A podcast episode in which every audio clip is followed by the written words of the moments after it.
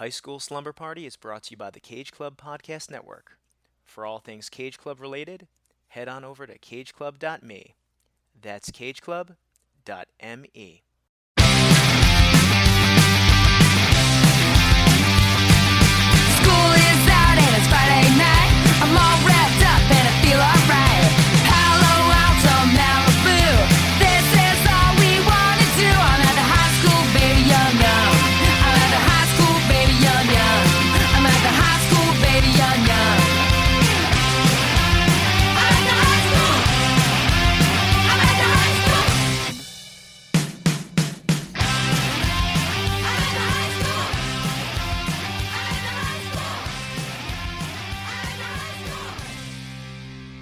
Welcome, students, teachers, vice principals, guidance counselors, football coaches. Oh, and an extra special shout out to your future TV detectives out there.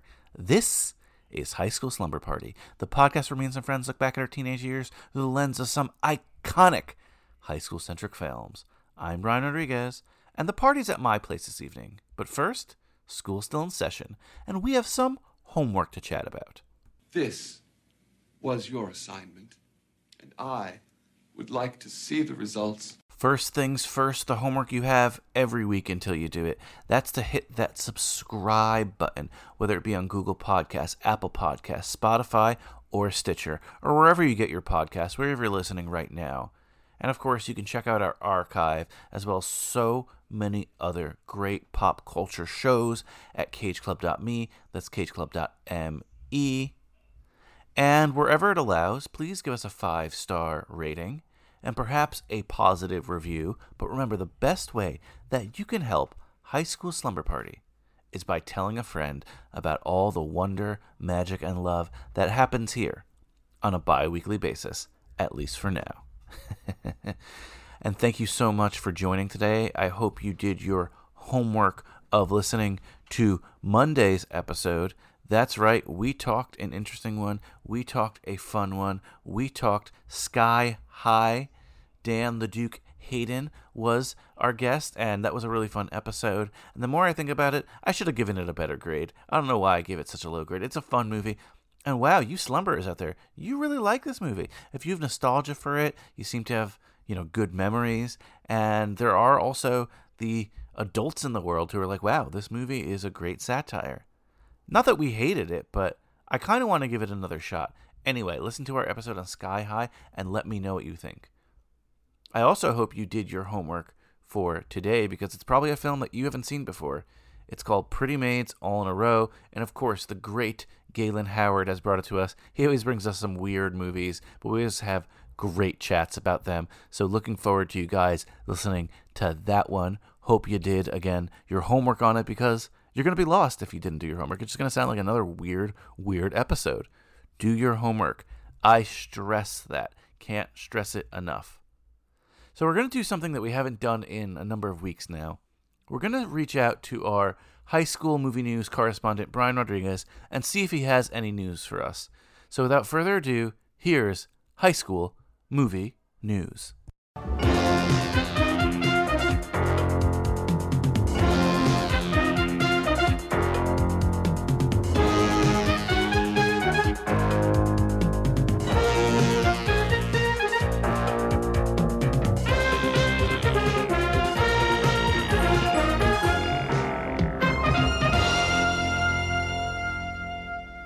This is Brian Rodriguez, correspondent for High School Movie News, and I have no idea why I'm doing an accent and what country it's from. So I will stop. But great to be back here. Thanks, Brian, so much for letting me be a part of the show and bring you some, high school movie news. Not going to bore you with a lot of stuff today. We're not going to catch up on everything. Maybe we'll do that next week. But couple important notes this week, that's for sure. You know, we're always on a hunt here at the high school movie news desk to find Brian some good high school Christmas movies, as teen Christmas movies hardly exist. They're few and far between. We'll cover some of them here, that's for sure. But I don't know. Every year I get excited. Last year we got Let It Snow, so I thought on Netflix that we would get one this year. Unfortunately, it doesn't look like we're going to get a Netflix Christmas teen film. I got excited though.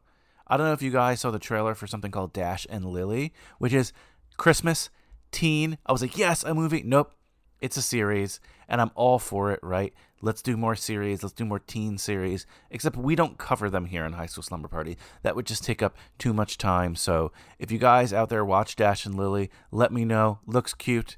Maybe I'll check it out. Maybe when I'm more in the festive mood, that's for sure. Second bit of news, also Netflix related. There's a Ryan Murphy film coming out on Netflix that apparently is a high school film. Well, it's called The Prom. It better be. Watch the trailer. Not sure how I feel about it yet, but we're definitely going to cover it this December. Can't wait for that. Look out for The Prom. And if you guys watch it before we cover it, let us know what you think. Remember, you can let us know your opinions on social media, whether it be Facebook, Twitter, or Instagram, or you can email us. And you know the address highschoolslumberparty at gmail.com. That's highschoolslumberparty at gmail.com. One more bit of news, an important bit of news. I'm sure you all saw this, and I definitely wanted to uh, share it here if you didn't. Um, of course, Juno Star, formerly known as Ellen Page, has come out trans and has announced to the world that his name is Elliot Page, and we will respect Elliot Page on this show by remembering his name, calling his name, and just thanking him for being so proud. It's not an easy choice. And if you want to be like, oh, how's that not an easy choice? This is a rich and famous person. Well, just look at social media and look at some of the disgusting comments that people put. And you know who you are, okay, if you're listening. Look, if you don't get it, you don't get it, all right? And get a life if you don't get it. That's as, as, simple as that. You don't need to comment and be nasty about it. Let people live their own lives.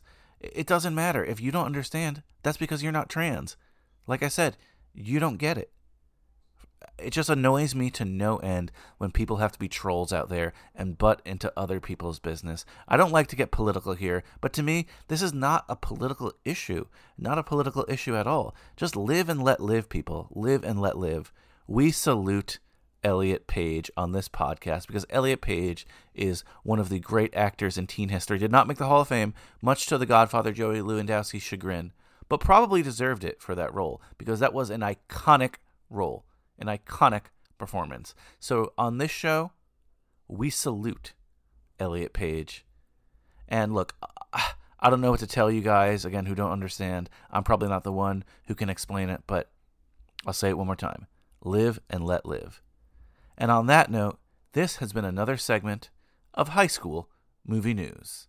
I'm Brian Rodriguez, and you stay classy, San Diego. Ooh, I gotta think of an original one. Sorry about that.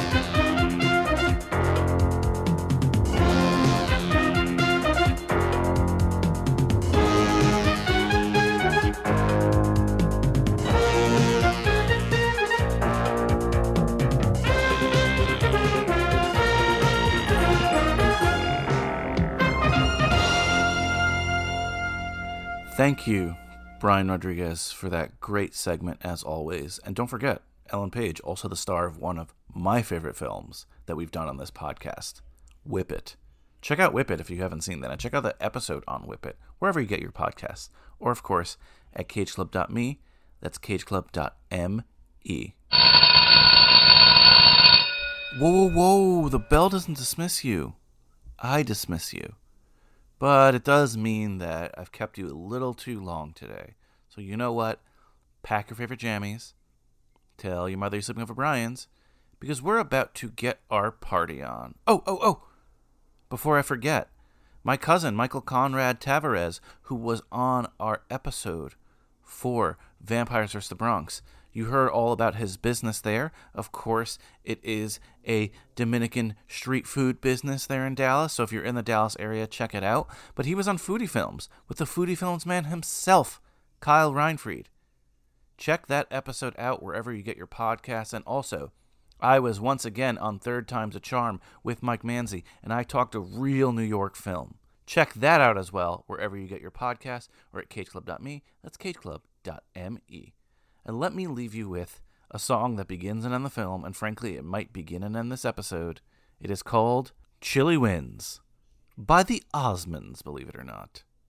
And by the way, High School Slumber Party does not condone teachers sleeping with their students. It's wrong and disgusting. This film is just silly and ridiculous. It is so ridiculous. It should be taken as such. It should be taken at a number 11. Okay? So I don't want any of that out there either. I don't approve anything that happens in this film. It doesn't mean it's not enjoyable and crazy. Class dismissed.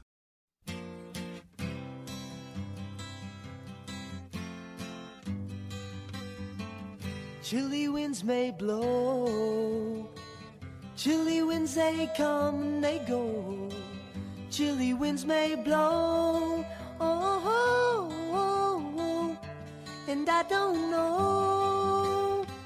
Chilly winds may blow, chilly winds they come and they go. Chilly winds may Galen, blow. welcome back. Oh, You brought me another interesting uh-huh. one. So I can't- certainly have this time. Yes. I can't wait to talk about it. Me too. So let's get introductions out of the way. Do you remember how to introduce yourself on High School Slumber Party? Um, yes, Galen Howard, uh, class of 2001, Go Knights. Uh, at oh yes, uh, Natomas Charter School. Yes, yes. I even Yes. forgot at that time. So thanks Yes. for reminding me. I mean, you've brought us some very interesting movies. Society, yes. uh, Nowhere. And then what? Was, and then what was it? On the edge? Over the Over edge. the over edge, the over edge. the edge. Yes. Which which was certainly influential, but that might have been like your most normal film that you've brought to us. Yes, absolutely. And today we're talking kind of an early one for High School Slumber Party. Not our oldest, but this is what attracted me about it when you uh, gave me a list of films you were interested in. Yeah. The fact that this was 1971, we don't have a lot of early 70s films on here, so I said, "Great, let's do it." I didn't know anything about it. The film's pretty, pretty maids all in a row. A quick Google search and a Wikipedia search, I was like, "Wow, this is going to be interesting." So, um, Mm-hmm. Yeah. why Pretty Maids all in a row? Well, it's such a, a curio. Just if you look at the credits, you look at Roger Vadim, his first American production. He had done Barbarella before that. Um, and he has a reputation for the time, very sexually explicit. You know, they were viewed at the time as being very trashy films. And of course, a lot of his films are much more tame by modern standards. But this one just has a has just a brightness to it in contrast to the darkness. It also has uh, an adapted script by, of all people, Gene Roddenberry. You have um, you have Rock Hudson in a, in a in a role that very very much satirizes his sort of reputation at the time. Angie Dickinson, never looking more more attractive, more salacious. There's just everything about it is it's just this kind of it's this great kind of stew of just weirdness, but also just a, there's a real just kind of quality to it. There's kind of a winking at the camera um, from the beginning. The the dialogue is very exaggerated, but there's a realness to it at the same time. It achieves so much, you know. I think, and and is very much a film that doesn't get talked about enough. No, definitely not. it's just a fascinating film. You Yes. can watch it from a lot of different perspectives, I agree. but just genre wise, when like I looked it up on Amazon, it said something along the lines of like thriller, mystery, comedy. I would put comedy at the forefront. I mean, very dark comedy. Like I think it depends how you read it, right? Yeah. To be honest with you, I think you're right because I think the best way to read it is comedy because if you don't, this is a fucked up movie. It's, it's You know? incredibly dark, but the darkness of it is generally presented in a very light way. I mean, there's a way in which it begins very breezy, very light, and then it has that contrast, that that wonderful contrast of of that sort of travelogue following the main character, of, whose name of, of all things Ponce de Leon yes. and yeah, on his travelogue on the way to school on his little uh, on his little moped scooter, and then immediately once he pops up into high school, we just get this quick cut of tits and ass, which was just fantastic. Because it just so much captures the high school experience. You're still a kid, everything is still very innocent, but the moment you step into high school, that's immediately where your brain goes Had you seen this film before? it had been on my list for a long time. It was always one of those like kind of curiosity bucket list films. So I was always like, oh, I really want to check this film out. So this was a it was an excuse for me to finally be able to check this off the list. And boy, what a treat. I don't want to miss this part because I'm pretty sure, as I'm sure you're pretty sure about this, that Yes. not a lot of people have seen or or maybe heard of this film. So I think a, a back of the VHS summary is necessary. Yes. Oh, definitely. So here it goes. They're cute, they're peppy, and they're dropping like flies. As one pretty young girl after another is found murdered, it becomes increasingly obvious that something is seriously amiss at Oceanfront High. But who could possibly be behind these heinous crimes? It could only be a demented psychopath, says Oceanfront's most popular instructor, Tiger. I love this name, Tiger McDrew. a man great. with a degree in psychology, a background in karate, and a hand down every blouse on campus. But the identity of the ki- I love it. But the identity of the killer is not the only mystery plaguing the students and staff at Oceanfront. There are other, more pressing questions. Will the murders cause the big football game to be canceled? Will the adorable team manager what? Okay. Will the adorable team manager finally lose his virginity? Adorable. yeah, that's, that's, that's an interesting word for him. Okay. and will Tiger still be able to perform his unique brand of hands on guidance counseling? Okay, that writer seemed to have been enjoying himself a little too much. I don't know. okay, so uh, one, I don't want to say problem I have with this film, but Okay. I could see I could see a problem that people had at the time. So I didn't read any summaries. I just because I post photos on our Instagram and Facebook and stuff, I just was getting like um I guess the advertisement photos and using those. None of those ever indicate that this is anything but like a almost like a Corman esque sex romp film. Sex romp film. Yeah, exactly. Yeah. And I was like, wait, a murder? Like, is this? And the murder happens pretty fast. hmm You know, spoiler: this movie got terrible reviews. Yeah. Oh, yeah. Roger Ebert hated it. Uh, said called it embarrassing. I imagine though a lot of people went to the theaters just thinking, you know, tits and ass, and Mm-hmm. yes, there's a lot of that here. But there's something else going on that we're going to discuss, and of course, there's a murder mystery and an investigation, and Yes. it gets super interesting and just different than what I expected. I'm not saying that's necessarily a bad thing. But I think in 71, if you see this poster, and uh, guys, I, I post the posters online, look at the posters and tell me, does this look like a murder film to you? because Right. probably not. I assume a lot of people went in thinking, oh, simple fun. And not that it's not fun, it's very fun, you know, in that kind of respect, but it's just so different. Yeah. It's very different. Yeah, and I could definitely see that people weren't ready for a film like this, a film that really abruptly blends genre together. And, eh, you know, because those opening scenes, even when you get that sort of from his point of view of looking at, eh, of ogling all the women, there's a lightness to it. Then when, when you have like the investigation scenes, you know, you have a very, very stark lighting, the music tempo changes. I mean, so the, the transitions are very are i mean obviously intentionally very abrupt and very off-putting in that way For sure. And the one thing I wanted to note is as I was watching it, I'm like, did Galen pick this because this is like a Tarantino influence? I just thought that because it looked like it would be a Tarantino influence. And he says this is one of the top 10 best films of all time. yes i know it's in, in his top 10 list it makes sense i mean it makes sense that that- Totally. yeah I, I remember tarantino uh, he catered a whole a whole line of films before once upon a time in uh, hollywood came out last year and at his theater the um, the new beverly and he was showing a lot of films that, that were really reflective of the style of that film and i'm pretty sure this was in there which makes complete sense because you definitely see the the style of editing the kind of the tone the tonality of it the dialogue the way that the dialogue is both very self-conscious but also very natural. Yeah, I don't know if this was like on purpose or accidentally like that. Like I'm still unsure because when you read the production notes, Yeah. it seems like it, they almost stumbled on this. But if you watch this movie in almost a Tarantino lens, mm-hmm. you get it. I think if you just drop in and try to like oh yeah digest the movie for literally what you're seeing and what's happening, you might not be a fan. But early on, I kind of picked up on this Tarantino lens, and, and I was having a blast. I Me get too. how some people might be offended by certain things, but again, I think you just have to have a certain point of view with looking at this film. Like, I think if I just dropped my mother into watching this film, she, she might not, you know, get it. I don't want to sound like a snob like that. I do think certain movies take a different lens or different. I was just talking about this the other day. There's, so, there's certain movies that I watched the first time just really analytically and hated, and then the 2nd mm-hmm. time just like once I knew everything was happening, watched it, and they became my favorite movies of all time. Yeah. I don't believe that like what some people say, like, oh, you should go into every movie cold turkey. Like, yeah, I mean, I think again with a certain lens, this movie could be great. Yeah, I think this is definitely a film that you could watch a first time and hate it, and then go back to it and, and be like, oh, this is what this film is. And that's kind of a treat. That's kind of, there's something great about being like, oh, I, the, uh, the film I saw originally wasn't the film that that it really is. You know, you come in with a different with a different lens, and once you adjust it,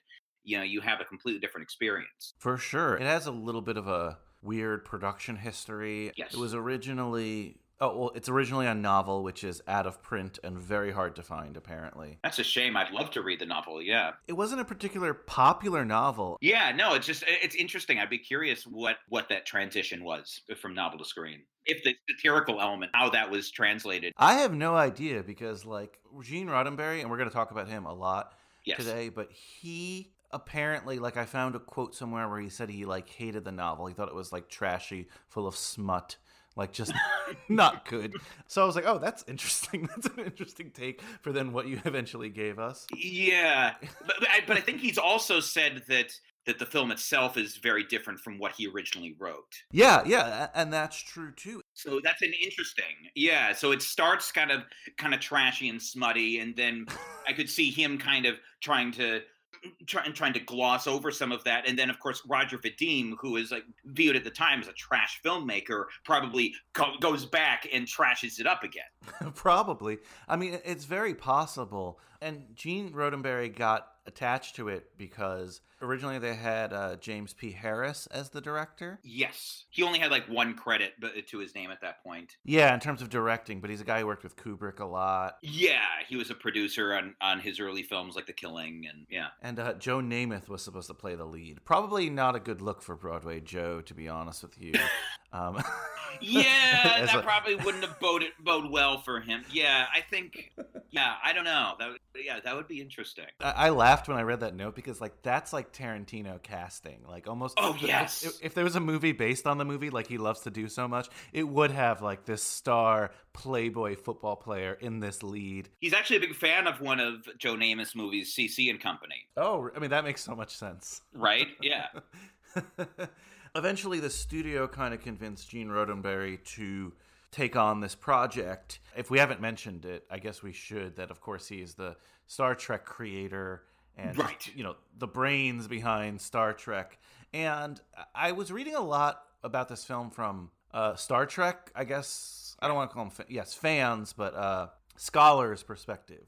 Most people who've seen this film have seen it from that perspective. Like, oh, this Gene Roddenberry did this. You know, this film might have been lost if it wasn't for his attachment. Because obviously, uh, I mean, are you a big Star Trek guy? I was growing up, definitely. I, I was a little more. I was a little more latter day. I grew up with like Next Generation Mhm. and the the yeah the later iterations. I definitely dipped into quite a bit of Star Trek early on. How about you? For me, not really. Obviously, I'm very familiar with it just because, just from Yeah. living in, you know, pop culture and existing. Uh, obviously, I know, I know him and I know, you know, the bullet points, but I couldn't tell you, oh, this episode, this happened with this character. You know, nothing like right. that. Yeah, I, I certainly don't have an encyclopedic knowledge, but I, I dipped in a little bit, enough to get a general sense. But as you and I both know, like there are people who do have that kind of knowledge and do like it's one of the most like researched th- uh, things to ever be on TV and film, I would say.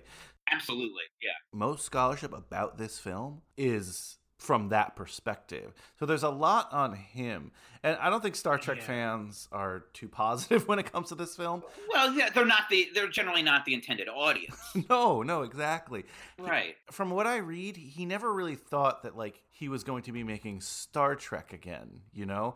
Like so he's not trying to appeal to the Star Trek fans here. He's just trying to kind of Yeah. make a movie. That's what we forget is that there was that ten year gap between when Star Trek went off the air. That it the Trekkies didn't really latch onto it until the until later on in the seventies. That's when the the film series began and the other iterations on television. Absolutely. And th- that 10 year period is when he's kind of just trying.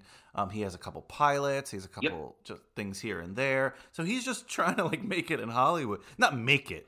He's obviously But he's yeah, he's continuing his career. It's like anyone. It's like okay, that's that's over and in his mind that's over and okay what's next and so he tries a lot of things this being one of them Absolutely. So they had him rewrite the script and kind of just put together the movie.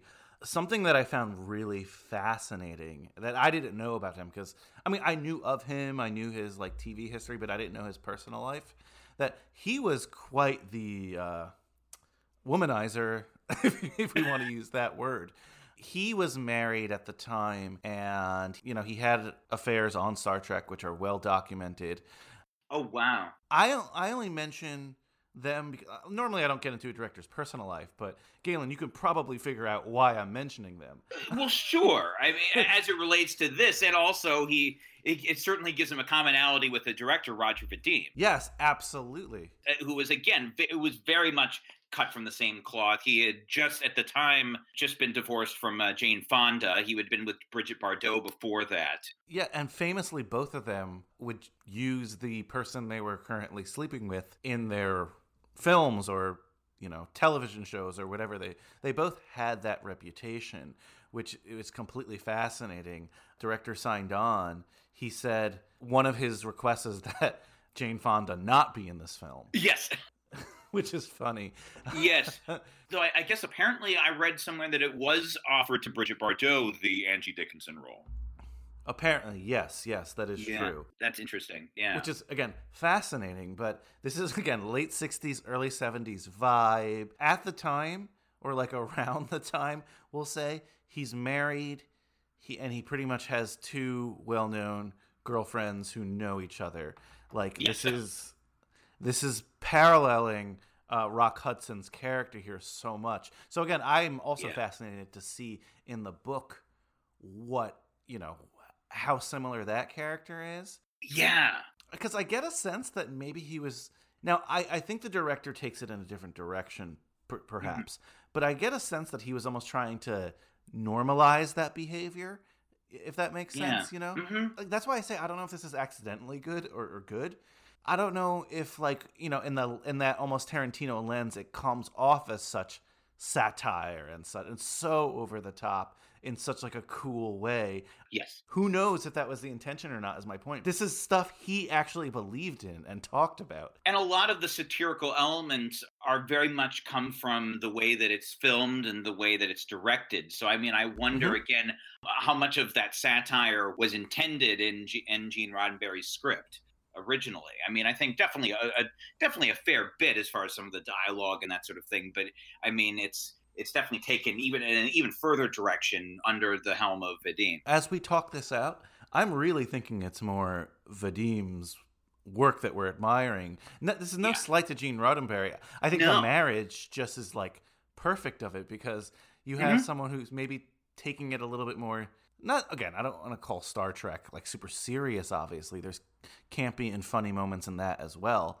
Yes. but you're right like the language of the film totally comes from the the colors and the cuts and all and then you know the cues and stuff so yes the visual cues yeah I've been talking about this movie with friends this week because Mm-hmm. this is one of these things that I, I- I mentioned this also on a podcast recently. Like they always say the elevator pitch. Like, what's the elevator pitch for this film? but like to me, it's not so much an elevator pitch for the film; it's an elevator pitch to watch the film. And yeah, that comes from like the you know Gene Roddenberry and Vadim and stuff. But also, as you mentioned at the top. This cast, I was like, "Oh my god!" I, you know, I got so excited with this cast yeah you know, we'll start with our lead here, Rock Hudson as Tiger McDrew. Like I said, love the name. And I love all of the names. All of the names in this are great. I mean, there's a there's right. a wink behind every name. There has to have been a little bit of satire from the beginning because so much of that is it's it's just fantastic. I mean, and uh, that that can't be a mistake, you know. no, for sure, for sure. This is another thing that I said that I think again is is something that is like it's accidentally makes the film better now. The fact that you have Rock Hudson who, you know, obviously we find out later he's gay, unfortunately one of the first celebrity casualties of AIDS. Yes. And uh, but but then we also know, as you mentioned, he played these. I don't know. I don't know what we want to call these characters that he used to play, but certainly kind of like rakish heartthrobs. yes, yes, you know, very good looking guy, obviously, and yes, that it's a parody of that. But when you watch it now too, knowing that he was like a closeted gay man in Hollywood and just how over the top it is too. It just Yeah. I, I hate to say it again. It just feels so Tarantino that it would be Mhm. Rock Hudson. the yeah the irony of it I, apparently they I- i don't know if this was formulated by by press or th- or things like that because if they he was always being you know touted as this as a ladies man in, you know in his in his private life as well and of course that was not the case but you know, there were there were rumors substantiated that he was sleeping with all of his co-stars on set and all of the student all of the student actresses on set Oh and that sort of thing. Yes and of course that could not be further from the truth. I think the the one who played his wife, Barbara Leigh, she recounts that he, you know, she was she was aware of his personal life and, and was and found it quite amusing that a lot of the, the actresses were kind of throwing themselves at him and flirting with him, and of course, no, yeah, he absolutely had no interest, but found it amusing nonetheless. That's that's amazing to hear. And so, like so again, it just fits in this world. Yes, we mentioned too Angie Dickinson, who's just perfect in this. You know, really like her too. And then, of course, like Telly Savalas as Yes. poli- a police like detective here. Like, and I was like, wait, is this trying to copy Kojak? And then I looked up the year. Like, Kojak is like two years after this. yeah, So several years after, yeah. So yeah, it's perfect prophetic casting, and he, of course, is. It's very similar, the character and his portrayal of it in this. And again, that is to me something that in t- why this movie is probably better in 2020 because you know you're watching this in 1971. Maybe you know Telly Savalas, maybe you don't, but you certainly don't know him as Kojak unless you can predict the future, right? But Right. if you're watching this movie today as that like and you have that classic Kojak character in your mind, which is probably what he's most known for today, I would say. Hundred percent, hands down. Yes, I said I was here, working on my book at that Well, time. no offense, I hope. No offense taken. It's your job.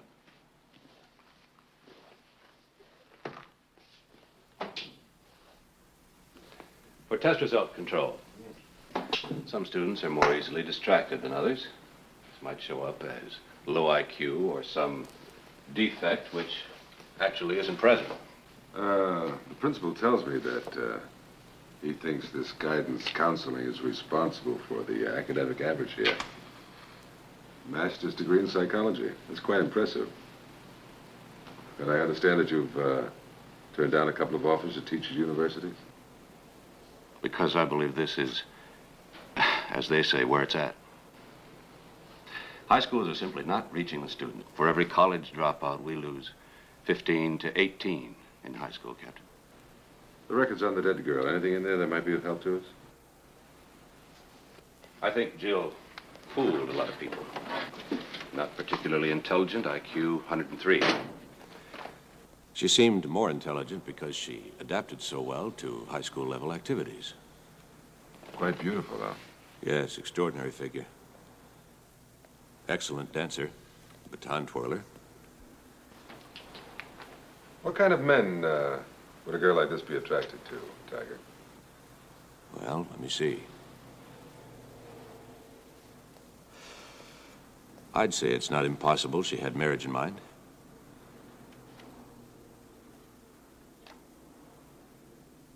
As a psychologist, uh, any comment on the note that was found on her, uh, on her body? Out of my line. Disturbed personality, obviously. It's so much better. It enhances it. You're like, oh my god, it's so much Kojak's fun. It's it, it, yeah, it's just like oh, here comes Kojak. It's great. Yeah. And then I know this is like a big IMDb note, but I, I noticed it as well while watching that uh, the three leads here are all go on to like star in like some of the best '70s cop shows. And again, the '70s was like the golden age for a particular type of cop show. Uh, Rock Hudson with McMillan and Wife. Yes. Uh, Angie Dickinson with Policewoman, and of course, as we mentioned, Telly Savalas with Kojak. Yeah. Oh, that's such an interesting point. Yeah. It's right, and uh, yeah, they all gravitate toward that particular genre. I keep bringing them up, but like that's something too that you see a lot of, uh, at least parody of, or even just inspiration of in Tarantino's films as well. That kind of '70s TV. So I don't know. It just, it just, I, I love. And stuff well, that's and, and he and he's he's he loves that kind of thing of of taking taking a familiar character and putting them in a role that that, that has a nod to their to their previous history and that sort of thing as a as a nod to their legacy this kind of film works almost in reverse of that where it kind of predates some of that Yeah, it, again, it was so weird, but great. i know yeah uh, watching it from that lens it, it makes it all the more enjoyable And then, like another uh, person I definitely want to bring up that I was so happy was in this film is Roddy McDowall as the principal. Yeah, absolutely. Oh, yeah, and yeah, he's one of my favorites. He's one I've discovered recently. I know he's been in um he's been at least a, a, a couple films you, you you've talked about. At least I know a, nine, a class of 1984. Yeah, class of 1984. Yeah. He's you know he's great. Uh, Mike Manzi, who we were of course on the uh, Nowhere episode with, is a huge fan of Roddy McDowall. Yeah. But also, just when you think of that Star Trek connection, Planet of the Apes, like there's there's something happening here that's cool.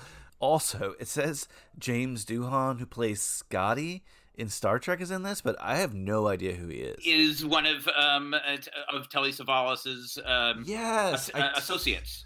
Yeah, I totally forgot about that. Like I, Yes, one of the inspectors, one of the inspector associates. yeah, that's great. Yeah, Yeah. I know there was a lot of uh, Star Trek crew members as well involved. That would make sense. Roddenberry was a producer as well. Mm-hmm. Yeah. Yeah, totally makes sense there. Uh, anyone else in the cast that you want to bring up? the lead actor who who again was someone, course. some I had never seen before. Um, this is really one of his few like lead roles, and probably his most probably his most most prominent. His name's uh, John David Carson. Uh, plays uh, Ponce de Leon Harper, and he has that that perfect kind of clean cut 70s look it's funny you know because that opening that opening song in the credits is from the osmonds and Which is, I was like, what? When I looked it up, I'm like, wait, the Osmonds like approved a song for this film? I think they wrote it for the film, if I'm correct. Insane, insane. Yeah, I think they performed it for the film specifically, and I know it's nuts. And uh, well, but he has that kind of that sort of clean cut '70s uh, '70s look. He looks like he could have been on like the Partridge Family.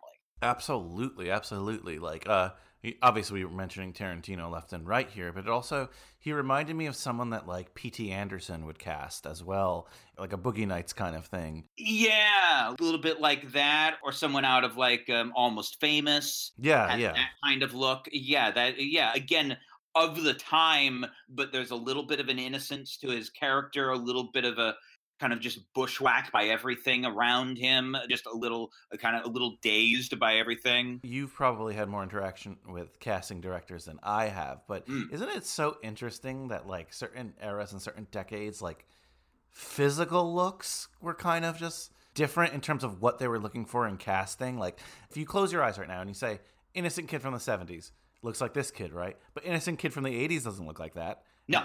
You know what I mean? An innocent kid from the 90s probably doesn't look like that. It's just weird that, like, you can't, you know, it's, it's something out of people's control a little bit. Well, yeah, it becomes this kind of zeitgeist of, of certain trends, and then and then immediately what the public uh, comes to comes to associate with those things, with those qualities. And as times change, it's like those things gradually change, and it's that kind of anthropological uh, point of view is always fascinating to me. Of like, what are the certain things that that kind of usher in those changes, those changes of kind of that worldly perspective of just where every again, like as you say, like this is what passes for innocent. This is what we associate with this at this time, given what's given the time we're in. I think one of the best places to uh, see that in from the complete physical level is probably like like Playboy magazine, right? If you look at all the centerfolds, they're so like different in terms of Yeah. what people thought was like hot. And I, I have Playboy on the mind because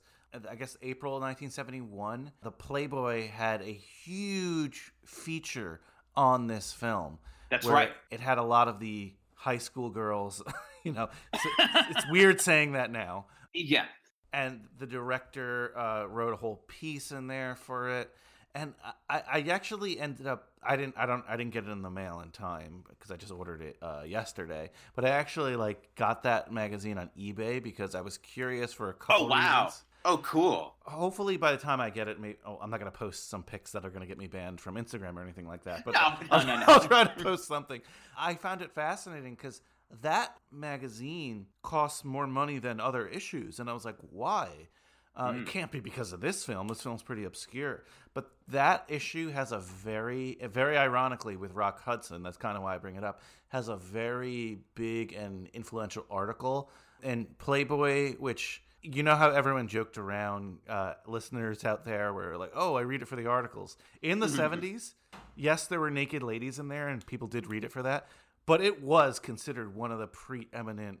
It was almost like the New Yorker in terms of the prestige of articles, which is Oh, crazy yeah. to think about. But it's oh true. yeah, you had people like Norman Mailer and Gore Vidal and the class you know, writers, you know, highly uh, regarded writers of the time writing for it. Absolutely, and it has this famous uh, almost symposium. They bring like together like six minds on what is homosexuality. Right. And it's just a very famous piece in like not just you know queer culture, but just like American culture, just Oh, confronting. it. interesting. So I mean, look, it was only like twelve bucks, but as opposed to like three dollars for a lot of other old Playboys. So I was very Mm-hmm. That's curious inter- to read that as well. Well, well, that's that's interesting, and especially yeah, that one of the articles took that approach, uh, took that lens, especially you know with what we know about Rock Hudson. Yeah, so it's a just interesting, interesting time to be alive. Again, ret- Absolutely. retrospectively, even more.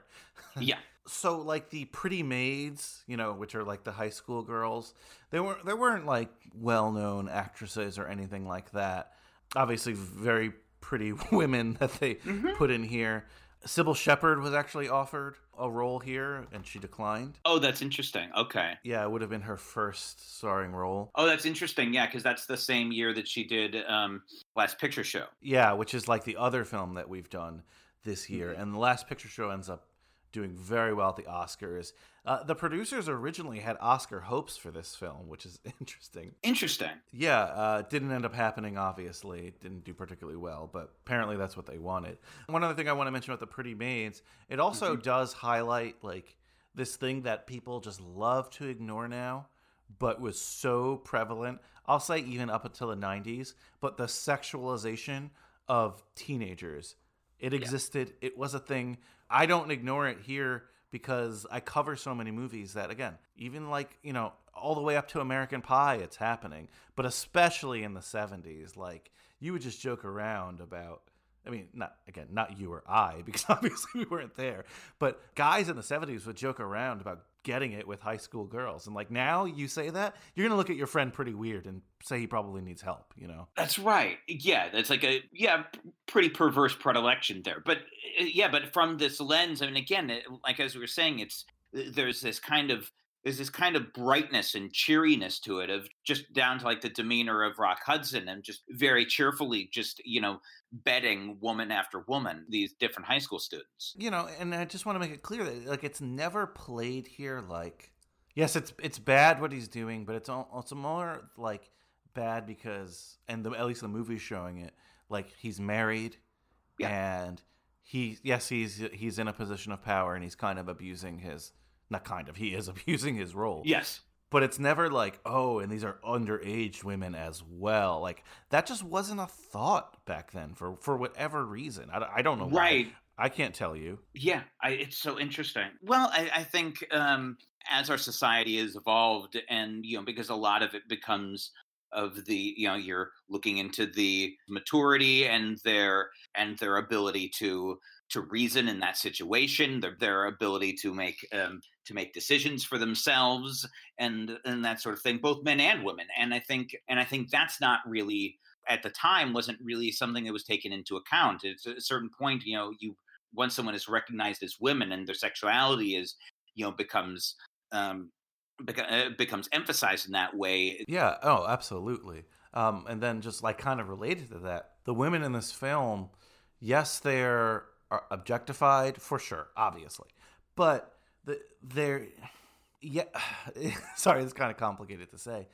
Is he is he taking advantage of them? Of course, because of his position, but he's never really tricking them. If that makes sense, they're all very sexually progressive. Again, I know this is written by a man and, and he's creating these these characters, but it's never like they're victims because they get murdered, but not because of the sexual part in a sense. It's just Again, an- I, I'm I'm talking a lot because I'm covering my tracks, but you know what I mean. yes i mean of course of course, as a person in authority, he's behaving extremely Oh, yeah. irresponsibly. Just, just, uh, uh, just as far as his um, sexual behavior alone, the murder part notwithstanding. Uh, but, um, but yes, you know, he is someone who is desired by, by, clearly desired by the students, by the by the girls on campus. They're they're continually, you know, uh, going into his um, into his office. They're, uh, you know, so so yeah. There's there's not a kind of thing. There's no there's no kind of obvious predatorial uh, position he's that he's taking. Yeah, yeah, and again, we know right. Like, I mean, I don't know about you, but I, I mean, we could pretty much. Well, it says it anyway in the synopsis, but we could pretty much figure it out right away that he's the killer. You know, I don't think it's like a, a too big of a mystery. Maybe the movie was trying to do that. Maybe, maybe it's not. I don't know. But the movie, Yeah. like, it's not like we see him murder early on or anything like that. He's just this kind of womanizing playboy uh, guidance counselor. As weird as that sentence is. Right. But yeah, ex- exactly. He's the one that's that's clearly in that position. He's obviously uh, you know someone who is involved in salacious behavior. There's really no the film doesn't set up any red herrings. It doesn't say like, well, this could be the this could be the culprit. This could be the murderer. It's basically just like that. You pretty much it focuses on his behavior. He's the one doing things that are incredibly out of line. It's like, well, yeah, that kind of follows suit. Just one more thing on the Pretty Maids. Yeah. This I credit to Gene Roddenberry Mm. because you see it so much in Star Trek, but for 1971, a pretty diverse group. hmm I was going to say that too. Absolutely. Yeah. You, you have uh, Brenda Sykes, who plays Pamela. She's a black student. And then Aimée Eccles is a. She's she's Asian American. And she plays the character Hilda. Yeah, and uh, I, I mean, again, it's not something you you saw it on Star Trek, you saw it in a couple places, but That's right. recently we did like a Hall of Fame uh, thing here on High School Slumber Party in terms of like actors and filmmakers. I know Galen, you voted. I appreciate that. Yeah. But when I was putting the ballot together, I was like, wow, 90% of these people are white. hmm It's the history of film, but it's in particular kind of the history of teen films. So it, this was you know refreshing to see because you'll go movies even five years ago where there's not a single person of color in the cast for no reason. So I mean, I, I know it's a little win here because of, of like what's going on, but it's a win nonetheless. Absolutely. Well, and and again, they're all of them have have very you know kind of dynamic personalities. The film definitely emphasizes that kind of sexual forwardness, and so they all kind of embody that in their own way. Um, I know the the character of of Hilda has a great line when she's talking to Telly Savalas's character. Uh, Sam Surcher and says she just kind of sums everything up. She really sums up the film where she just says very offhandedly, "Our generation's not afraid of feeling affection." Yeah, that line really stood out to me and like yeah like giving it giving characters lines like that giving characters uh, you know observations like that these are generally you know obviously intelligent people Exactly, and that's why yes, again, I'm not going to say this movie doesn't objectify. It certainly does. That's what like put it on a different level for me in terms of like right, Yeah. they're they're people. absolutely and i think again this is oh there, there is a lot of covering tracks here you have i'm trying to be careful about this but i do there, i feel like there is a way because they give it dimensionality the characters i feel like those characters are have a kind of agency in their objectification if that makes sense No, it does. I mean, again, I think it makes sense if you see the movie. you know? yeah it does i think yeah i mean there's yeah it's not like they're being objectified it's like, well yes they are being objectified but they're in on it they're like yes i uh, yes this is the role that i'm playing and this is what i get out of it Absolutely. So, you know, let's talk some, about some scenes or some of your favorite moments that happened here, especially early on. You know, you Mhm. mentioned you mentioned kind of the, the opening and like the pre-murder stuff. This kid and all he's seeing is just like girls and and tunics, Yes. you know, and I think you're right. Like that is again a perspective of a high school male. Like we usually don't see it like depicted this way. And again, I know it's taken to volume 11 here, but yes it is I guess what'd you think of uh this whole opening uh, up until and, and including the the first uh, murder? again it's so it's so pronounced uh, the uh, you know the, those fa- the fast cuts the that whole opening sequence of him the contrast of him of him being on the bike and uh, you know this this sort of very very cheery kind of travelogue scene and then um with an immediate cut to this smattering of, of from his perspective, seeing girls' breasts and looking at and looking at their rears and you know all of that, and it's just eh, that that, that sudden and again it's it is very much the high school experience. You maintain a certain level of innocence, uh, you know, outside, at least from from a certain perspective, like a parental perspective or something. But then, as soon as you're among your peers, everything is sexualized. The way they did that was was really well done. And then, you know, from the beginning, he's cuts to him in class, and he's he's very much infatuated as he is with with all women, but uh, with no exception, his substitute teacher, played by Angie Dickinson, Miss Smith. And so, so again, he's you know from the beginning looking at her. He's he's very much overwhelmed, and then he he excuses himself. He he does that a lot. He has an issue that we that we come to address later. He's he's he's getting frequent inconvenient erections, and uh, that becomes an issue for him throughout. And that kind of uh, leads him to his discovery of the first murder. Yeah, yeah. so okay, I know we're laughing, but yes, someone gets murdered, and I know we don't always salute violence against women as a plot moving device here. But the way, again, when the investigation comes in, just the stuff they're saying about it happening, like, oh, but she got good grades. I don't understand. Right. She was a really good cheerleader, like stuff like that. The, uh, the way, like, you know, are we still going to play our football game? Like, that is That's just, right. you know, the, I loved that kind of stuff. Yes, I mean that that definitely had a sort of um, there's an obvious satirical element that I think we see echoed in in other films. You know, I think like like Heathers and films like that. I think I think this was definitely a you know an influence on films like that. And uh McDrew, Tiger McDrew, Tiger McDrew. the vice principal, the guidance counselor, and he's the football coach. And he's Right. kind of a big deal. You know, like everyone knows him. And whenever they uh run into him in school, even the cops, even uh Telly Savalas' character, is just like, oh, you know, we're gonna win this game, or or how's that how's that going? He's a local celebrity. Yeah, absolutely. At this like uh, fictional high school, and uh, what's his name? Uh, oh, Ponce. How could I keep forgetting his name? Uh, Ponce de Leon is his. He's kind of like made fun of at the beginning, like because he's just like the oh, are you the water boy? But he's the team manager. But like I guess in 1971 at this high school, Rock Hudson coaches all positions possible, and he's kind of also like an assistant coach.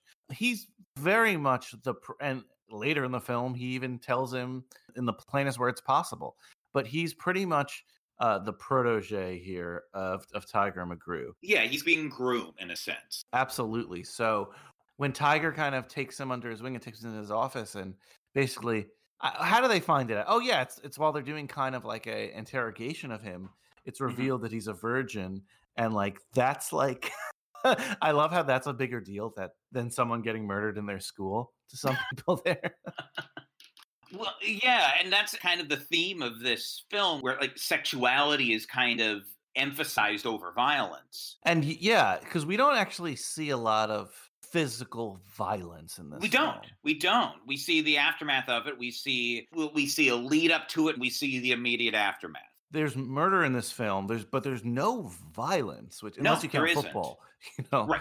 No, there isn't. I, I saw some people complain about the tone, and I get it, but it's not like it's going. And again, I feel like Tarantino would actually do this, but uh, it's not. But it's not like it's going from like a violent murder to oh, you're getting erections all the time. Right. No, exactly. I mean, I, I suppose, I mean, at the time, a depiction of a violent murder or a depiction of a, a corpse being found or something like that would, uh, you know, would still, would still True. be upsetting to some people. And That's a so good I. That's a good point.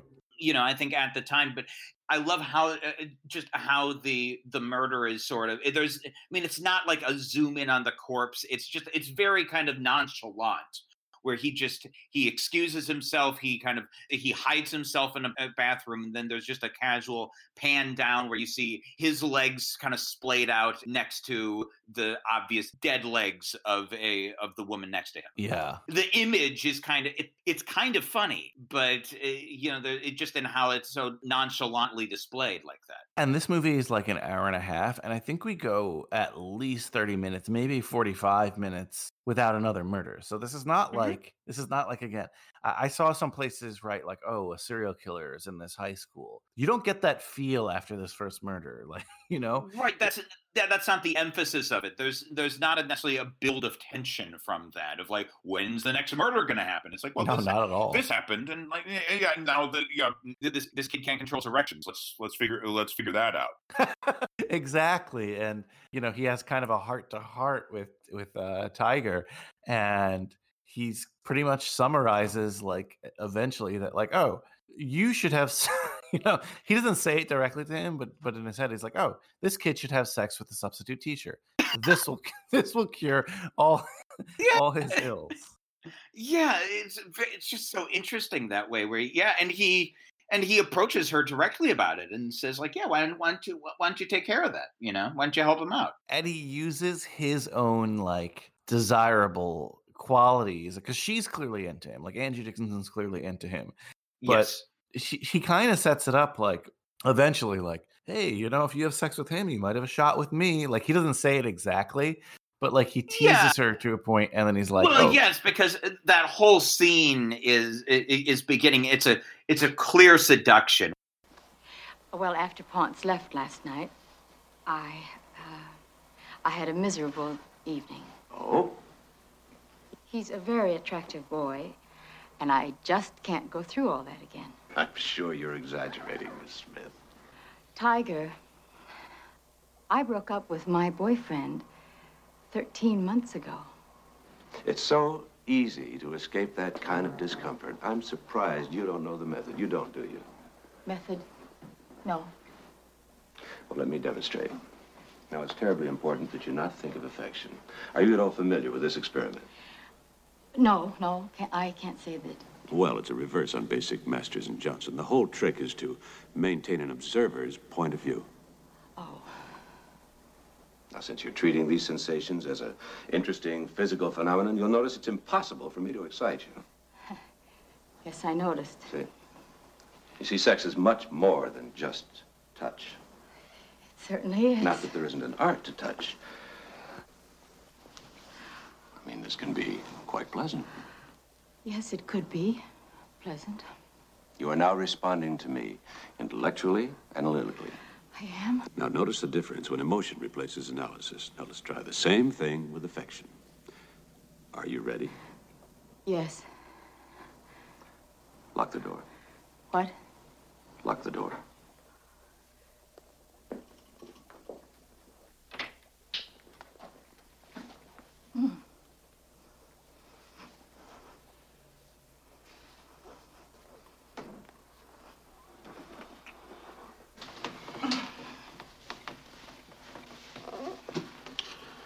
Goody, I love you. I want you. Oh, I want you.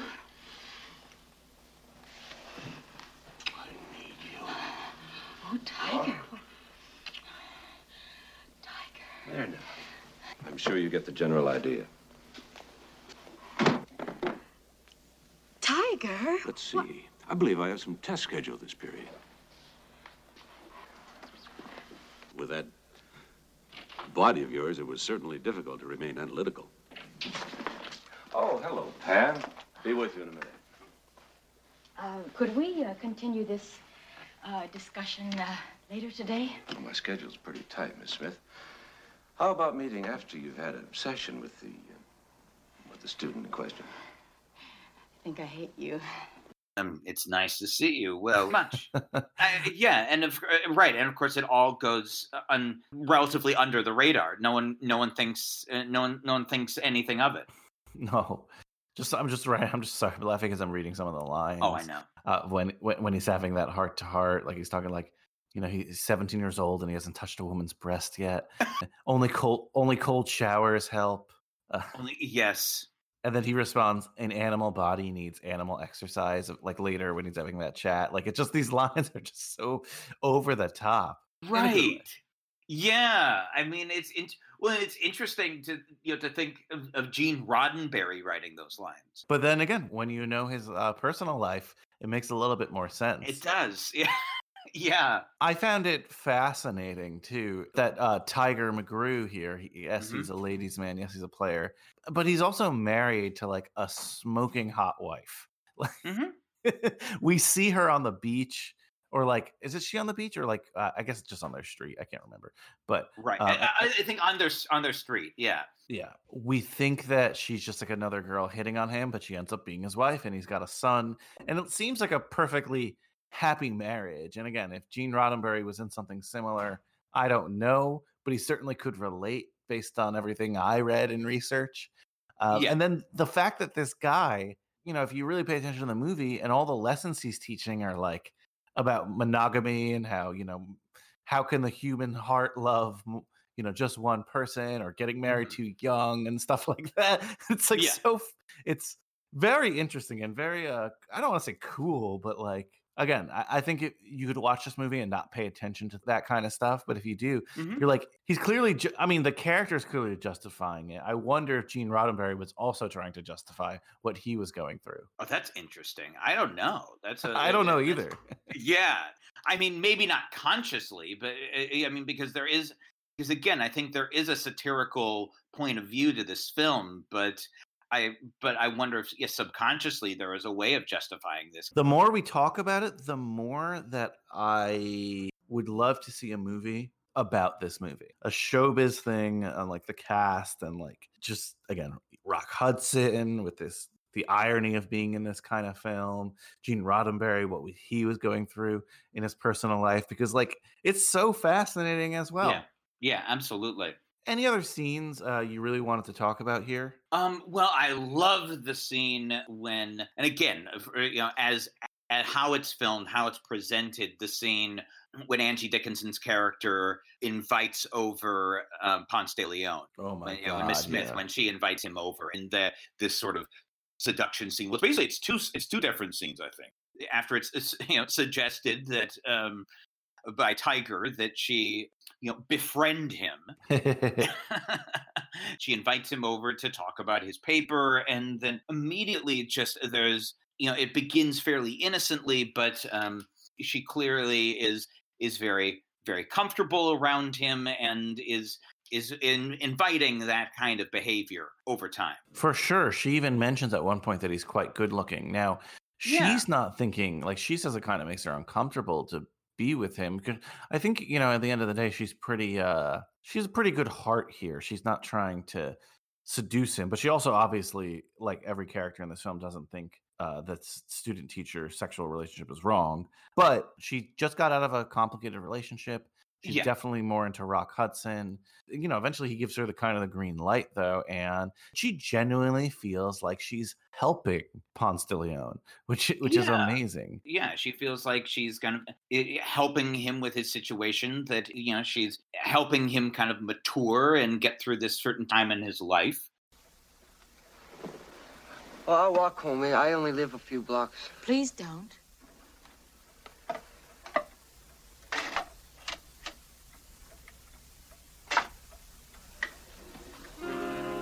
I know I can't sleep now. Maybe if we danced until I became exhausted, then I could. Yes, ma'am. I mean, that's probably a lot better than taking sleeping pills.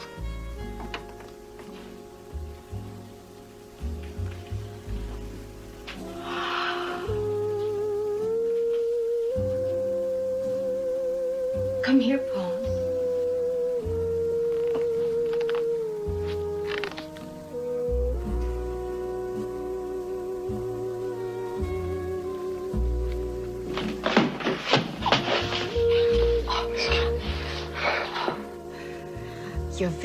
Very tense, Ponce. I'm sorry, Miss Smith. Betty.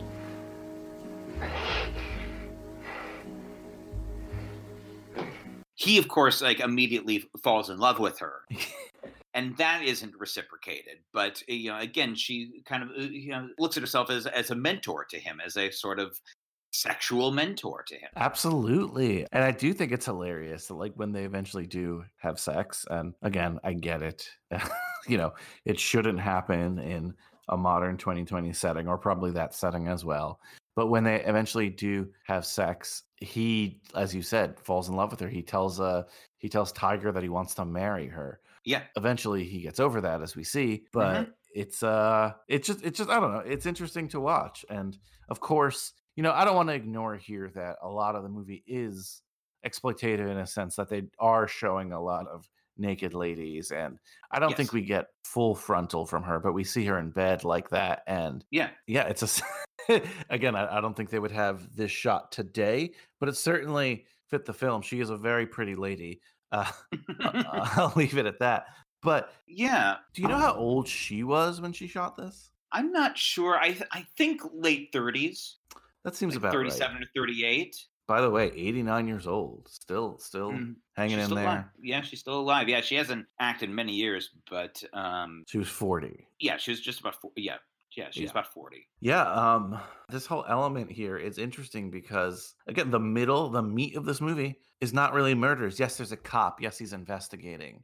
And I do want to kind of segue into the investigation as well because for as as many dated things as there are here and silly things, how about like the whole element of just kind of potentially pinning this murder on like the, one of the black students here? Oh yeah. and the dialogue in class they were kind of having about police i was like whoa like it's so you know it, it just felt so 2020 and i guess you know some some things are timeless uh and not for the better obviously but Yeah. and uh, of course they were trying to make a statement with that there but it's something that you'd see a movie today making a statement with Right. Yeah, and there I mean there are definitely yeah some of those elements. I know later on when um when Tiger is talking to the police chief, you know, they they casually you know drop the N-word yeah and things like that. And, and again uh, it's not it's not played to be comedy there it's not played to be No, no, not at all. Not at all. to, in today's lens, you definitely, you know, there's definitely a certain way I think everyone's watching and seeing it. But I think even at the time, people were probably like, "Oh, yeah, you know, you see what he's trying to do here." Yeah. and and I think it kind of lends, um, how can I put it? it it's kind of also an attempt to, for us to have sympathy for the Tiger character because there's a point in the movie where he probably could pin it on the on the quarterback of his who's you know a, a black student and he mm-hmm. really defends him essentially says he's a good kid and that he didn't he probably didn't do it or whatever Yeah. it, it, it is interesting in that respect like i don't oh i'll ask you like how are we supposed to view tiger do you think That's interesting. I mean, as it comes at the end, I mean, he's his character is.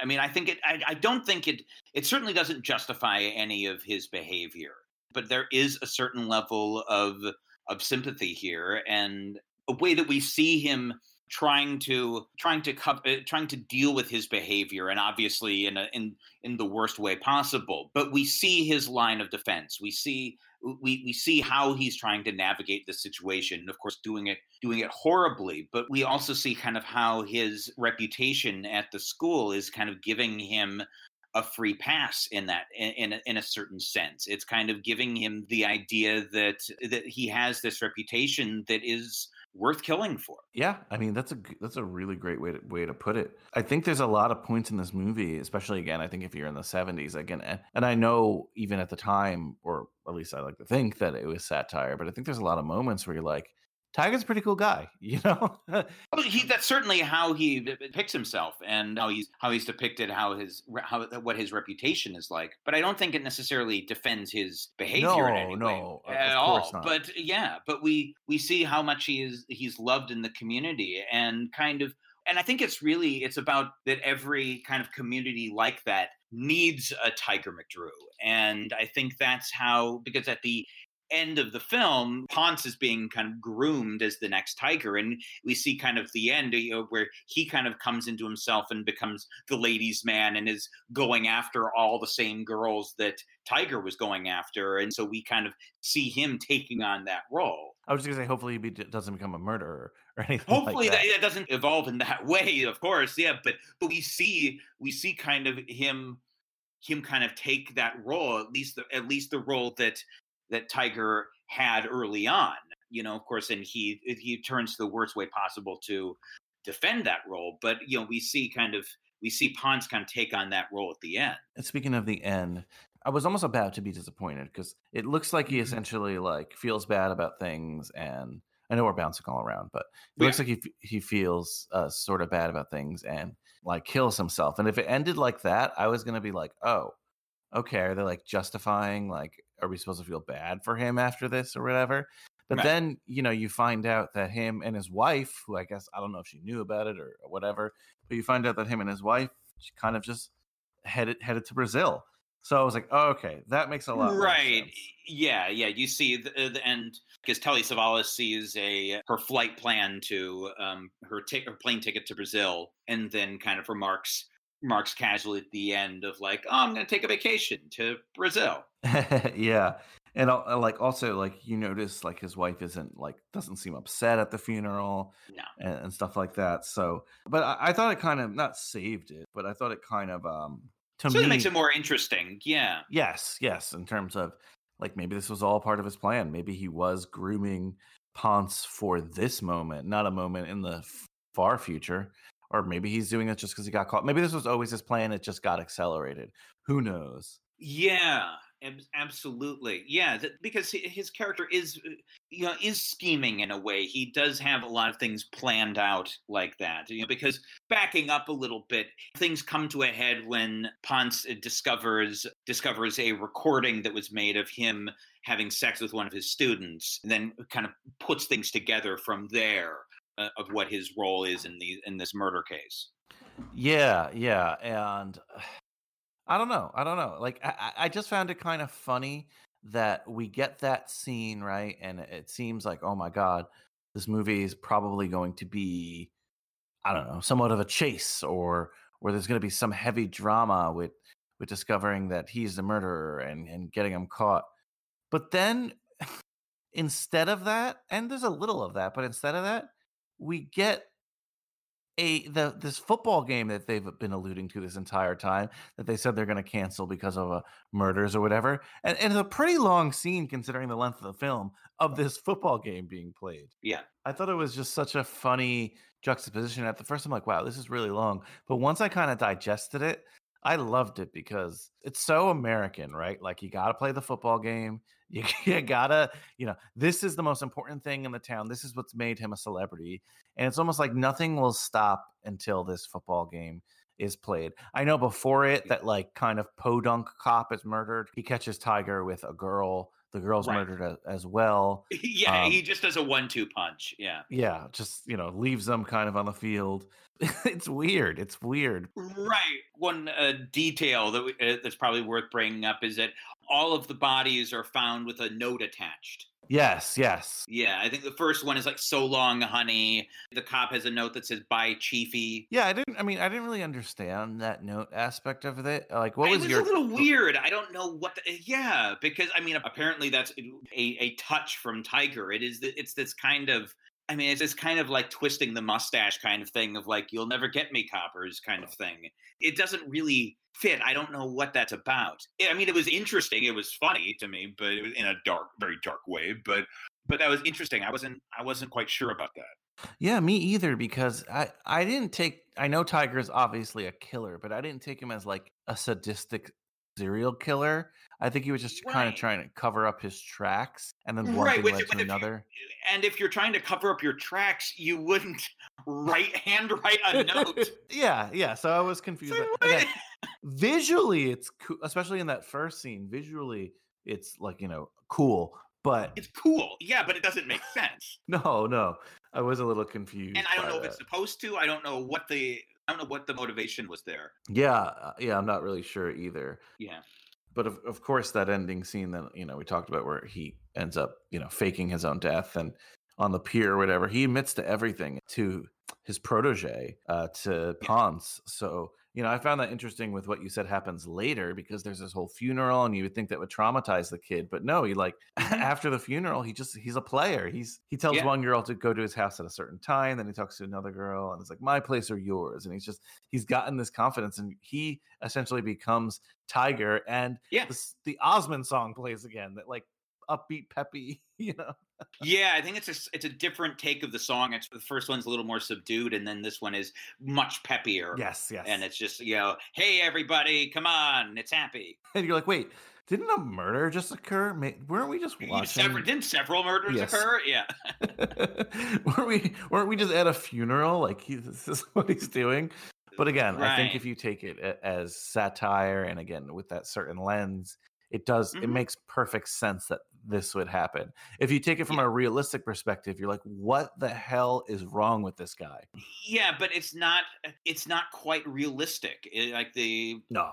the yeah the the dialogue is is very exaggerated there's an obvious satirical lens like with yeah with everyone saying well what about the football game i mean so everything about it is the the, the lens of it is very clear Yeah, yeah. I I mean, I uh again, the more I think about this movie, the more I get it and I have fun with it and I think it aged so much better than how could I put it? Like I think kind of what I've been saying this entire time is that like it's aged better than maybe it was when it came out in 1971. I think in 2020, ironically, a movie about a player guidance counselor who sleeps with his students and then murders them, I think is better in 2020. And I never thought I would say that.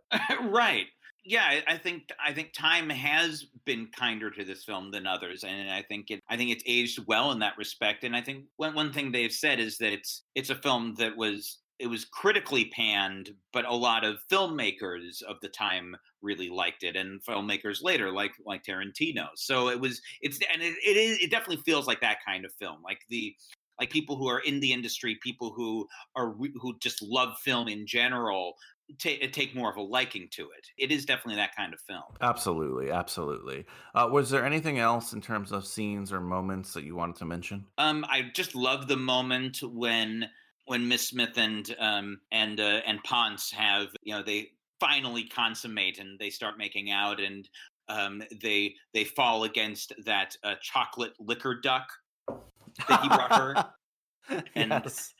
that moment is great.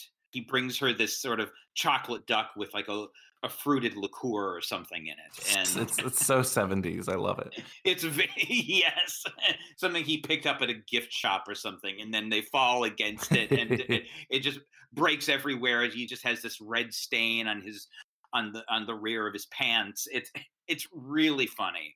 I just think that that kind of moment is just great. Yeah, the the Miss Smith things with him, like there's a lot of stuff there.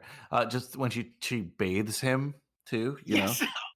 oh, and the, the the oh god, the the grab the soap moment. Oh God, yes, she grabs. Oh, penis. here's the yeah. Oh, here. Oh, where's the soap? Here it is. And then he lifts up the bar of soap. Oh, God, yeah. Very silly stuff. Very, very yeah. yeah, very silly. But but I think of the time it would be a little salacious. oh my goodness, you know. Yeah, absolutely. Yeah. I'm just just going through my notes quickly. I, I forgot to mention this, but I feel like every time we have a podcast, we bring up uh Her- Hieronymus Bosch's The Garden of Earthly Delight. yeah, that's in her room. Like I read it in the IMDb trivia, and then I like went like, wait a minute, and then like that's what he's looking at when he's there. I'm like, what? Like, why does this keep happening when I'm on podcast? I have no idea. This is not by this is not by design at all. I was yeah, when I was when I saw that I was like, "Oh, what is going on here? And again, these are a lot majority of these films I've picked without seeing them beforehand and with with the exception of Society. So yeah, that's very funny. yeah. Another thing is like his trick for not having a boner anymore is uh, doing multiplication. That's another thing he likes to do. Yes, yeah. So he goes, he retreats into the closet and is doing multiplication tables. I feel like that's a that's a trope that's been used before, or we, we Certainly that kind of after. Yes, R- uh, right. Yes, yeah. When you feel sexually nervous, yeah, to um, to resort to math.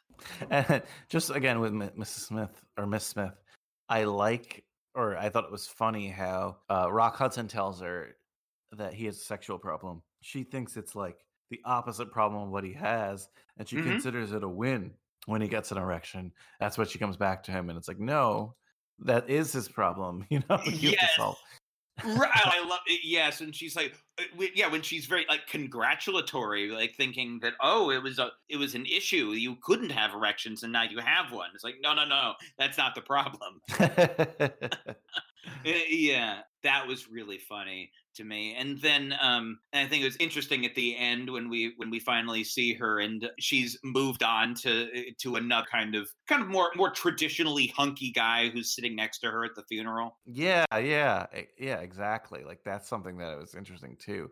The Miss Smith character is very interesting, like the whole arc. Yes, right. It's interesting just like the way that people justify their behavior, just like how she from the role of like an educator and thinking that she's she's helping this person and that uh, tiger feeling like he's um, he has this privilege and that he he's justified in do, going to these extremes to preserve it Yeah. Again, I, I'm just thinking of like if you're out there listening to this episode and you haven't seen the movie, you must think we're crazy right now with everything we're saying. which is which is also i think a theme in the films that i've selected That's fair. That's true. I've probably even said that on some of your other episodes. Right where it's like yeah, it, we're, we're not making this up this isn't something we thought of like yeah yeah like definitely in like society and nowhere we had to make that disclaimer more than once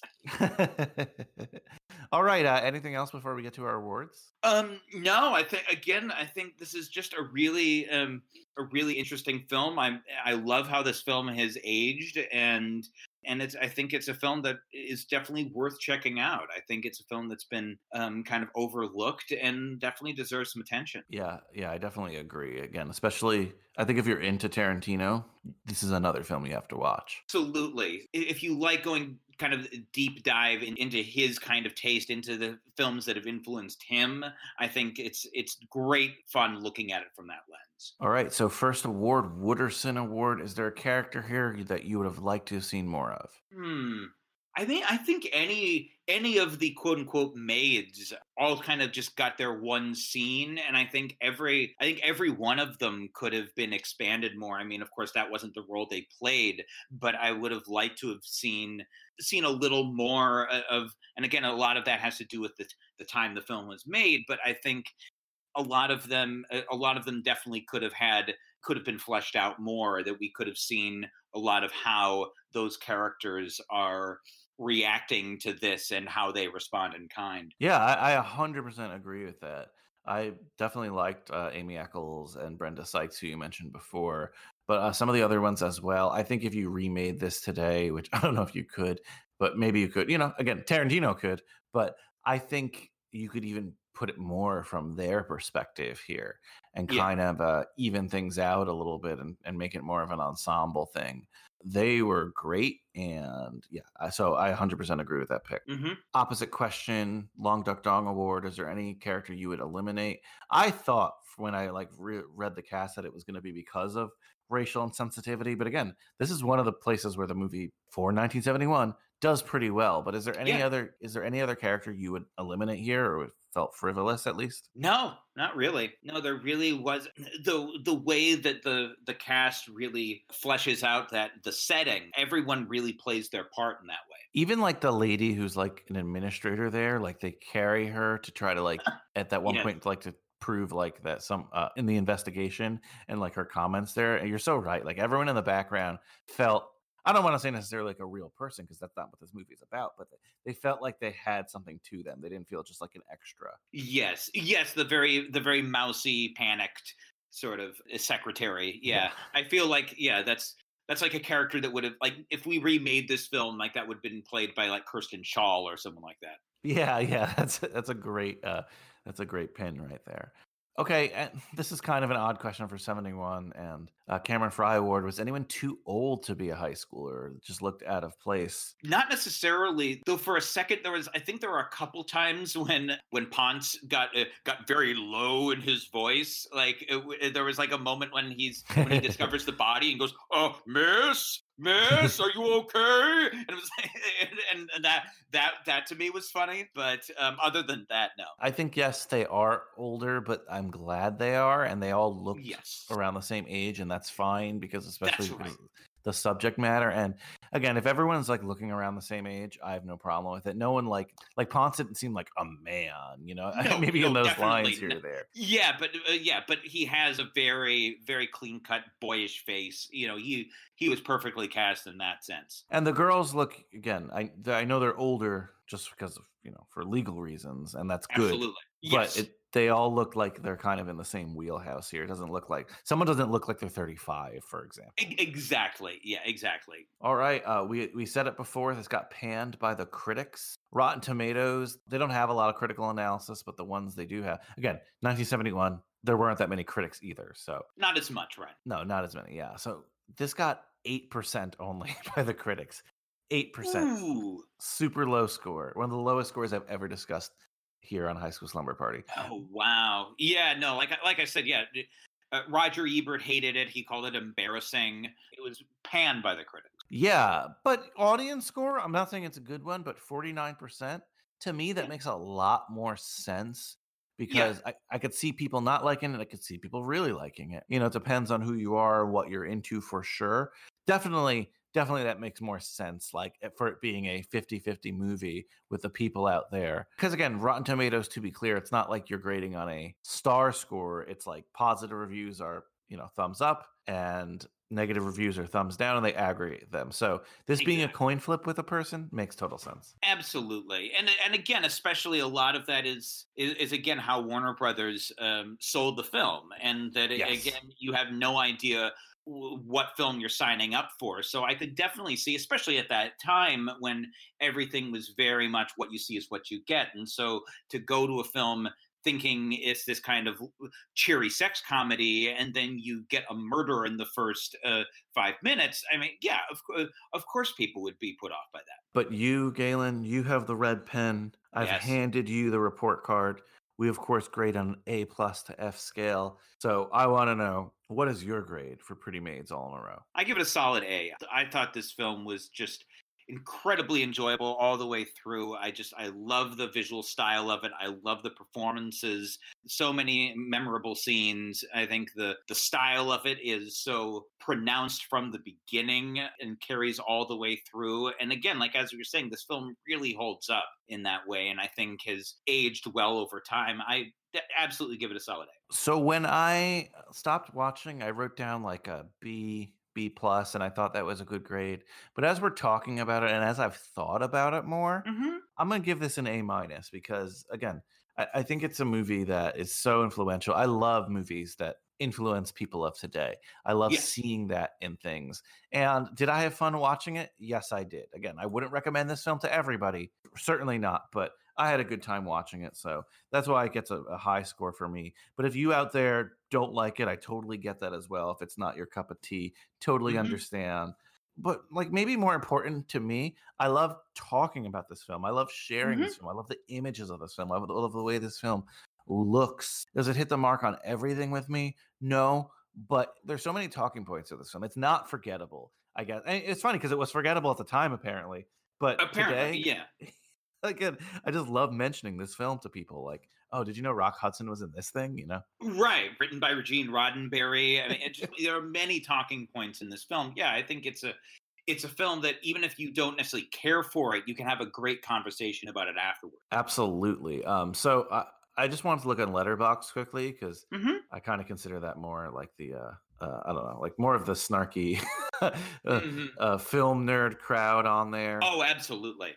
And it, it gets a 3.2 there. Compared to that 8% is not bad. Of all the ratings like let's see almost nobody failed it like no almost no one is giving it that terrible terrible grade that the critics Right. originally gave it. So i mean that that's a sign right there i mean again it's a- it's a fun film I, I think again if you really like the films of tarantino and that kind of stuff you're going to enjoy this because it's definitely definitely a, a predecessor of what we see later Absolutely. all right, we can go a lot of directions for this question, but Galen, you're at the slumber party with me. You have a Pretty Maids all in a row sleeping bag. What does it look like? You know, I think I'm just gonna go fairly. Uh, I'm gonna go fairly safe with this, and this is it's just gonna have the um, the sort of safe uh, decorum of the beginning of the film, and it's just going to have the Osmonds um, on the cover with a little breeze blowing. The, the song being called "Chilly Winds," so it'll be like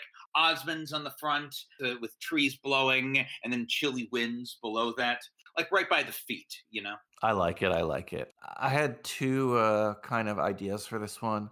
I feel like I need to pick Bosch's Garden or Earthly Delights as my sleeping bag, but I figure the next movie we'll talk about will have it anyway, so I could save it for that one. I know at, this point, yeah, yeah. I, th- I feel like at this point there will be some kind of like Mandela effect in every film we talk about. We'll suddenly have the, the Bo- a Bosch painting in it somehow.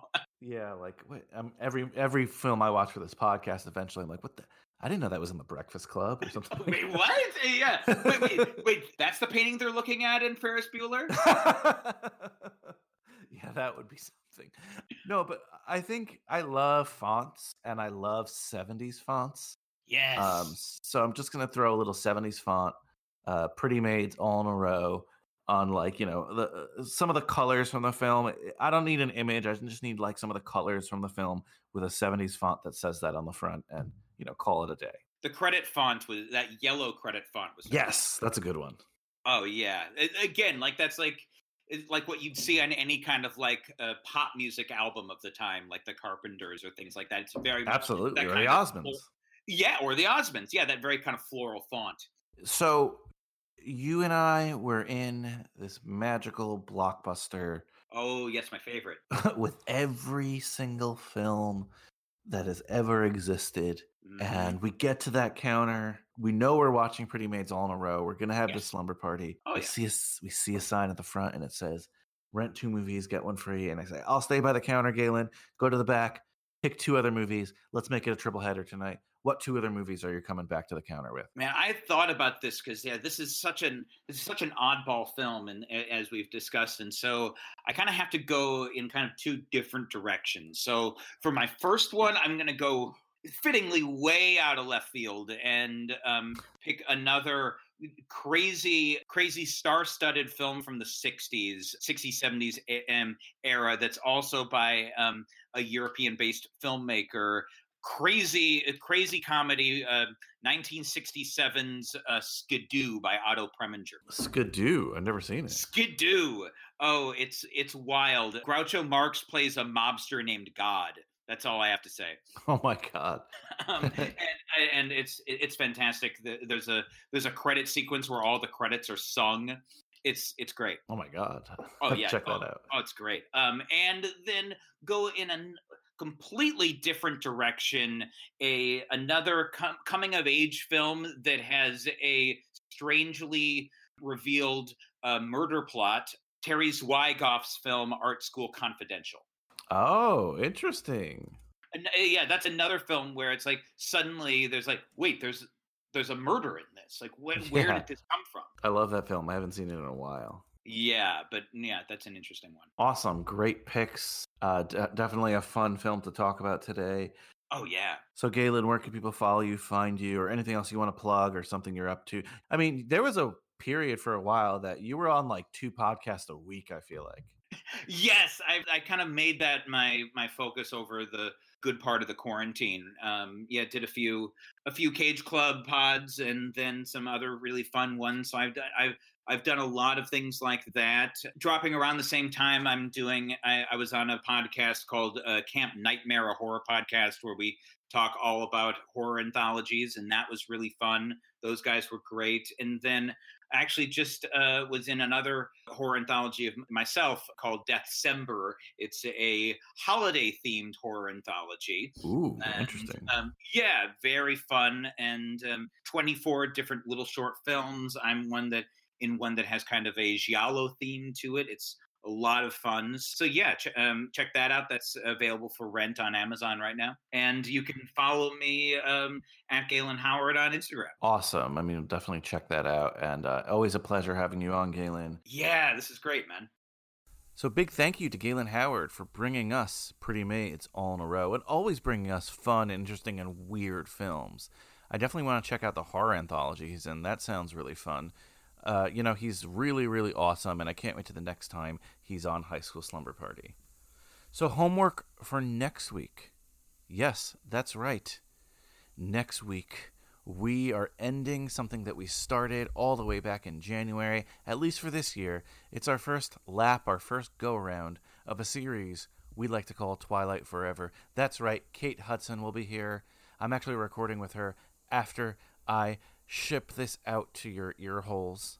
It's going to be fun. We're talking Breaking Dawn Part 2. I finally find out what happens at the end of the entire Twilight series, and I cannot wait.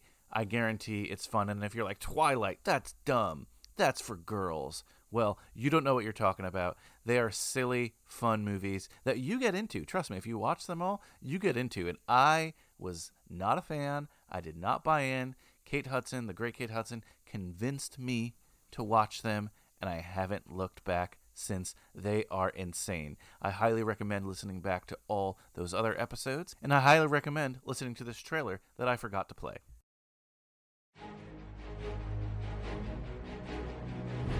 I've had a bad habit of underestimating you. Every obstacle you faced, I think you couldn't overcome it. And you just did. I didn't expect you to seem so. you? My time as a human was over. But I never felt more alive. I thought we would be safe forever. But forever isn't as long as I'd hoped. I have to report a crime. The Cullens, they've done something terrible. Volturi thinks Renesmee's an immortal child. She was born, not bitten. She grows every single day. Oh, my. Creating an immortal child has long been outlawed and is met with the severest form of punishment death. What is it, Alice? The Volturi, they're coming for us. If enough people knew the truth, maybe we could convince the Volturi to listen. Our search began looking for vampires in the most remote corners of the world, My family's in danger. I need your help. each with their own gift.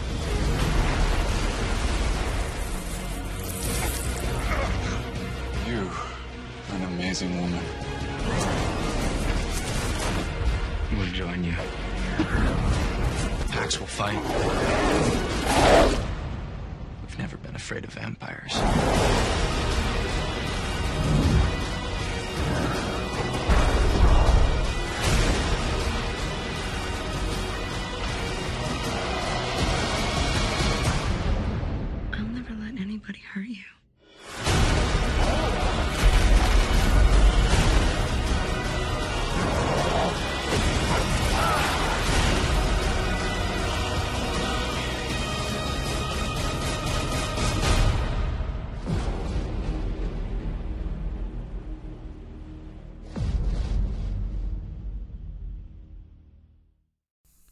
End of the Twilight Saga is near. Check it out Monday. CageClub.me or wherever you get your podcast. Kate Hudson, I cannot wait.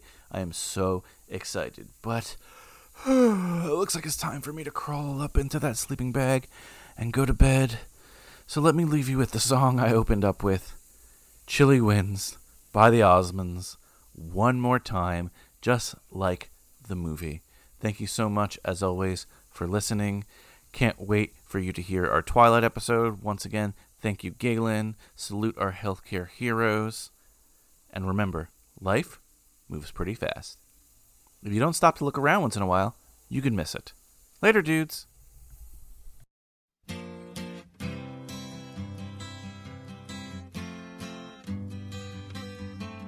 Chilly winds may blow, chilly winds they come and they go.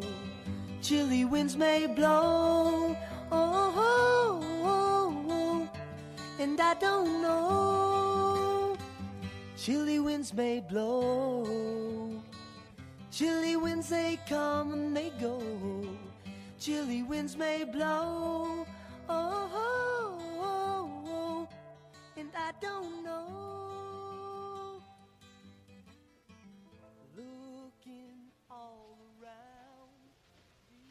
You're still here? It's over. Go home.